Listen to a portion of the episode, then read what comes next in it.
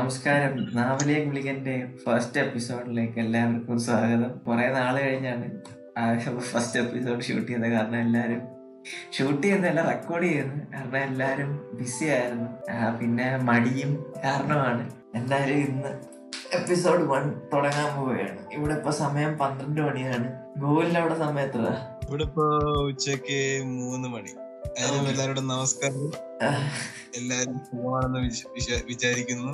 ആകെ മൊത്തം ഒരു വളരെ മോശപ്പെട്ട ഒരു വർഷമാണ് രണ്ടായിരത്തി ഇരുപത് എല്ലാവർക്കും അല്ലേ? ആകെ നമുക്കൊക്കെ ഓരോ എന്റെ കാര്യമല്ല പൊതുവെ ഓരോരുത്തർക്കും ഓരോക്കെ ഓരോ വെളി രാജ്യത്ത് പോകാനുള്ള ഒരു അവസരമൊക്കെ നഷ്ടപ്പെട്ടല്ലോ.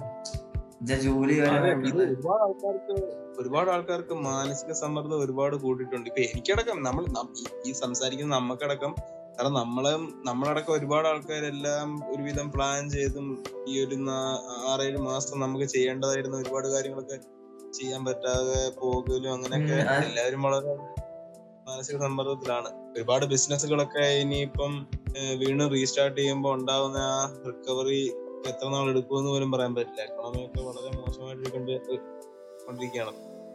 അതിനിപ്പോ ഏറ്റവും വലിയ പ്രശ്നം എന്ന് പറയുന്നത് ഈ എക്കണോമി മോശമാവുന്നതനുസരിച്ച് ഇത് റീബിൽഡ് ചെയ്യേണ്ട ഉത്തരവാദിത്തം എന്നും ബിസിനസ് എന്നല്ലേ വരത്തുള്ളൂ. ബിസിനസ്സുകാർക്കല്ല അപ്പൊ അവർ സ്വാഭാവികമായിട്ടും വസ്തുക്കൾക്ക് ഇനി വില കൂട്ടാൻ ചാൻസ് ഉണ്ട്. പിന്നെ നമ്മൾ സാധാരണക്കാർ ഇനി ഇനിയും ഉയർന്ന വിലയിൽ വസ്തുക്കൾ വാങ്ങേണ്ടി വരും. അതിപ്പം എന്താ ചെയ്യാ? എന്ത് ഒന്നും ചെയ്യാൻ പറ്റൂലല്ലോ. ഇനി അതെ, അതെ. ഇതൊക്കെ ഇനി അനുഭവിച്ച് തന്നെ തീരണം.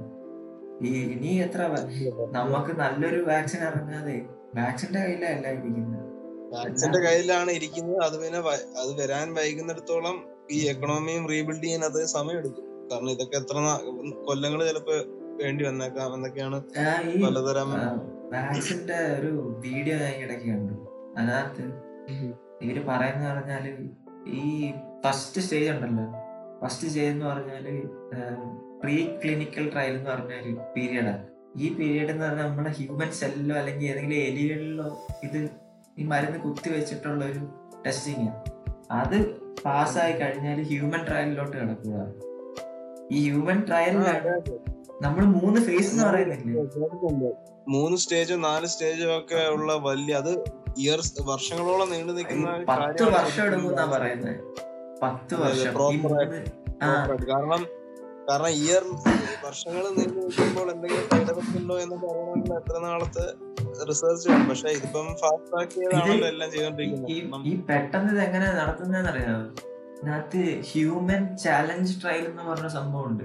എന്ന് വെച്ചാൽ ഈ തേർഡ് ഫേസിൽ തേർഡ് ഫേസിൽ ഇപ്പൊ നീ ആ ഈ ഹ്യൂമൻ ചാലഞ്ച് ട്രയലിൽ നീ ഏറ്റെടുത്ത്. ഞാൻ തയ്യാറാന്ന് പറഞ്ഞു. അപ്പൊ അവരെന്ത് ചെയ്യുന്ന വെച്ചാൽ നിന്റെ ദേഹത്ത് വാക്സിൻ കുത്തിയിട്ട് നിനക്ക് ഈ കോവിഡിന്റെ വൈറസ് ഉണ്ടല്ലോ. അത് നിനക്ക് തരും. നിന്റെ ദേഹത്തോട്ട്. നിന്റെ എന്തോ പെർമിഷനോടെ നിനക്ക് തരും. അങ്ങനെ- ചെയ്യും അങ്ങനെ ചെയ്യുമ്പോൾ ഈ ലാസ്റ്റ് സ്റ്റേജ് ഉണ്ടല്ലോ.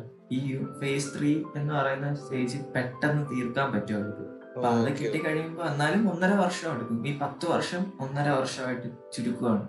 ആ അടുത്ത വർഷം പകുതിയൊക്കെ ആകുമ്പോഴല്ലേ ആ അവർ അടുത്ത വർഷം മാർച്ചൊക്കെ ആകുമ്പോ ഇറങ്ങും. വേറൊരു കാര്യമുണ്ട്. ഇതിപ്പം വാക്സിൻ കണ്ടുപിടിച്ചാൽ മാത്രം പോരല്ലോ ഇത്രയും മാസ് പ്രൊഡക്ഷനും ഇത്ര ആ. സാധനം എല്ലായിടത്തും എത്തിക്കലും അതിന്റെ ലോജിസ്റ്റിക്സും കാര്യങ്ങളും എല്ലാം സമയം എന്തായാലും ഈ ഒരു അവസ്ഥയിൽ ലൈസൻസിങ്ങും ഡിസ്ട്രിബ്യൂഷനും ഒക്കെ എനിക്ക് തോന്നുന്നു പെട്ടെന്ന് നടക്കുന്നു അവർ ഈ പ്രോട്ടോകോൾ ഒന്നും പെട്ടെന്ന് എല്ലാം ഒന്നും അനുസരിക്കത്തില്ലായിരിക്കും. എന്തോ അറിയില്ല. കണ്ട് കണ്ടറിയണം. ആ, ആ അപ്പം വിഷ്ണു ഇപ്പൊ എന്താണ് നാട്ടിൽ ലോക്ക്ഡൌൺ ആയിട്ട് വീട്ടിൽ ഇരുന്ന് പരിപാടി?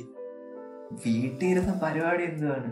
നമുക്ക് ഞാനിപ്പം ഗേറ്റിനെ പ്രിപ്പയർ ചെയ്താലോ എന്ന് ആലോചിച്ചായിരുന്നു മെക്കാനിക്കലിന്റെ അത് പിന്നെ ബുക്ക് തുറന്നപ്പോ പാടായിട്ട് തോന്നി. അപ്പൊ ഞാൻ വിചാരിച്ചു അത് വേണ്ട.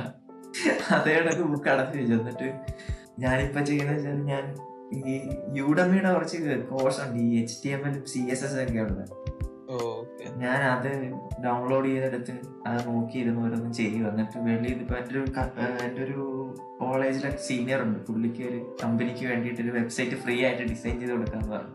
അപ്പൊ അതിന്റെയൊക്കെ അതിന്റെ ഒക്കെ ഒരു വർക്കിലിരിക്കുകയാണ്. എന്താ വെറുതെ വീട്ടിൽ നിന്ന് വെളിയൊന്നും ഇറങ്ങാൻ പറ്റത്തില്ല.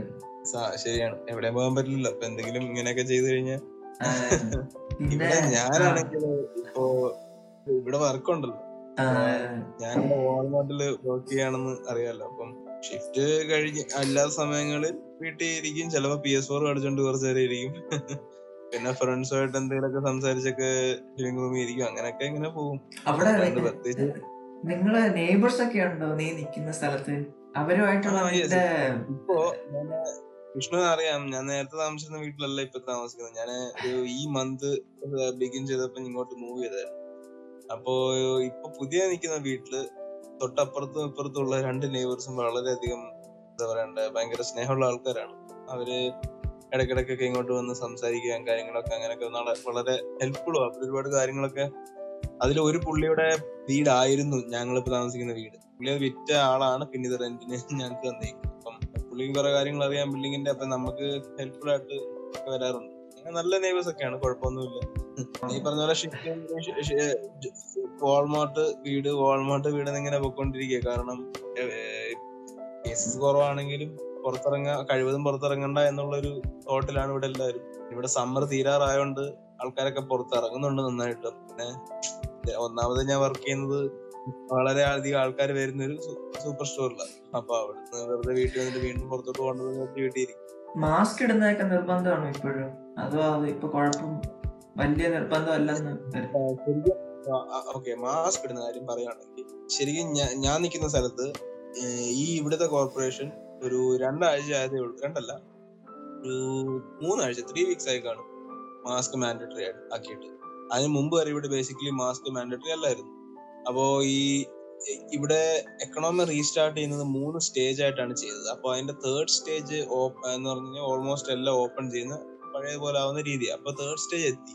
അപ്പൊ തേർഡ് സ്റ്റേജ് എത്തിയപ്പം മാസ്ക് മാൻഡറ്ററി ആക്കാന്ന് ഇവർ തീരുമാനിച്ചു. കാരണം ആൾക്കാർ കൂടുതൽ പുറത്തിറങ്ങുമ്പം സിക്സ് വീക്ക് ഡിസ്റ്റൻസിങ് ഒന്നും ചിലപ്പോൾ നടക്കില്ല. അപ്പൊ അപ്പം നെക്സ്റ്റ് നെക്സ്റ്റ് ബെസ്റ്റ് തിങ് എന്ന് പറഞ്ഞു കഴിഞ്ഞാൽ ഒരു മാസ്ക്. ഉണ്ടെങ്കിൽ അതാണല്ലോ അത് നല്ലത്. അപ്പം അതുകൊണ്ട് ഈ ഇടയ്ക്കാണ് മാൻഡേറ്ററി ആക്കി.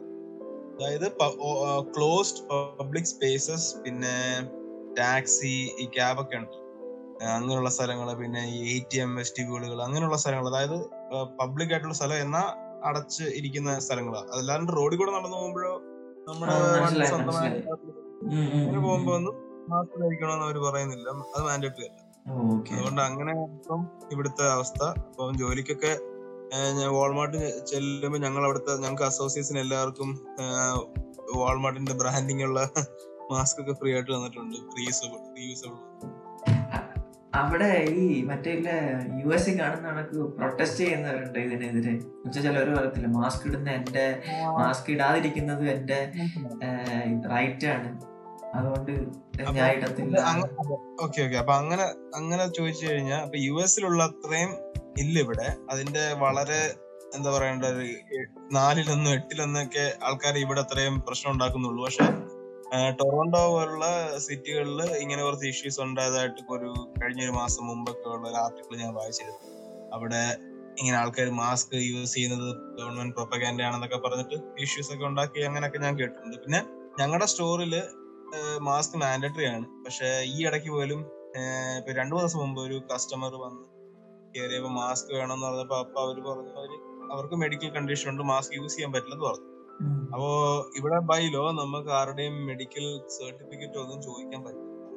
കോൺഫിഡൻഷ്യൽ ആയുള്ള പ്രൈവറ്റ് മാറ്റേഴ്സ് ആണ്. അപ്പൊ നമുക്കത് ആവശ്യപ്പെടാൻ പറ്റാത്തത് കൊണ്ട് ഒരാൾ അങ്ങനെ പറഞ്ഞു കഴിഞ്ഞാൽ നമുക്ക് പിന്നെ കൂടുതലൊന്നും ചെയ്യാൻ പറ്റില്ല. അപ്പൊ നമ്മൾ അവരെ ഓക്കെ സ്റ്റോറിനകത്ത് അലവ് ചെയ്യാനേ പറ്റത്തുള്ളൂ. കാരണം അപ്പൊ നമുക്കൊന്നും ചെയ്യാൻ പറ്റില്ല അങ്ങനെയൊക്കെ കുറച്ച് കാര്യങ്ങളുണ്ട്. അപ്പം പക്ഷെ ഈ പറഞ്ഞ പോലെ അത് ഈ പറഞ്ഞ ഞാൻ അങ്ങനെ ഒരാളെ കണ്ടുള്ളൂ. പിന്നെ ഞാൻ കണ്ടവരെല്ലാരും മാസ്ക് ഇട്ടവരാത് ചിലര് മാസ്ക് ഇല്ലാണ്ട് വന്നിട്ട് ഇവിടെ മാസ്ക് ഉണ്ടോ എന്ന് ചോദിക്കും. അപ്പൊ നമ്മൾ അവിടെ നമ്മൾ വെച്ചിട്ടുണ്ട് ഡിസ്പോസിബിൾ മാസ്ക് അത്. ചിലപ്പോ കൊടുക്കാം.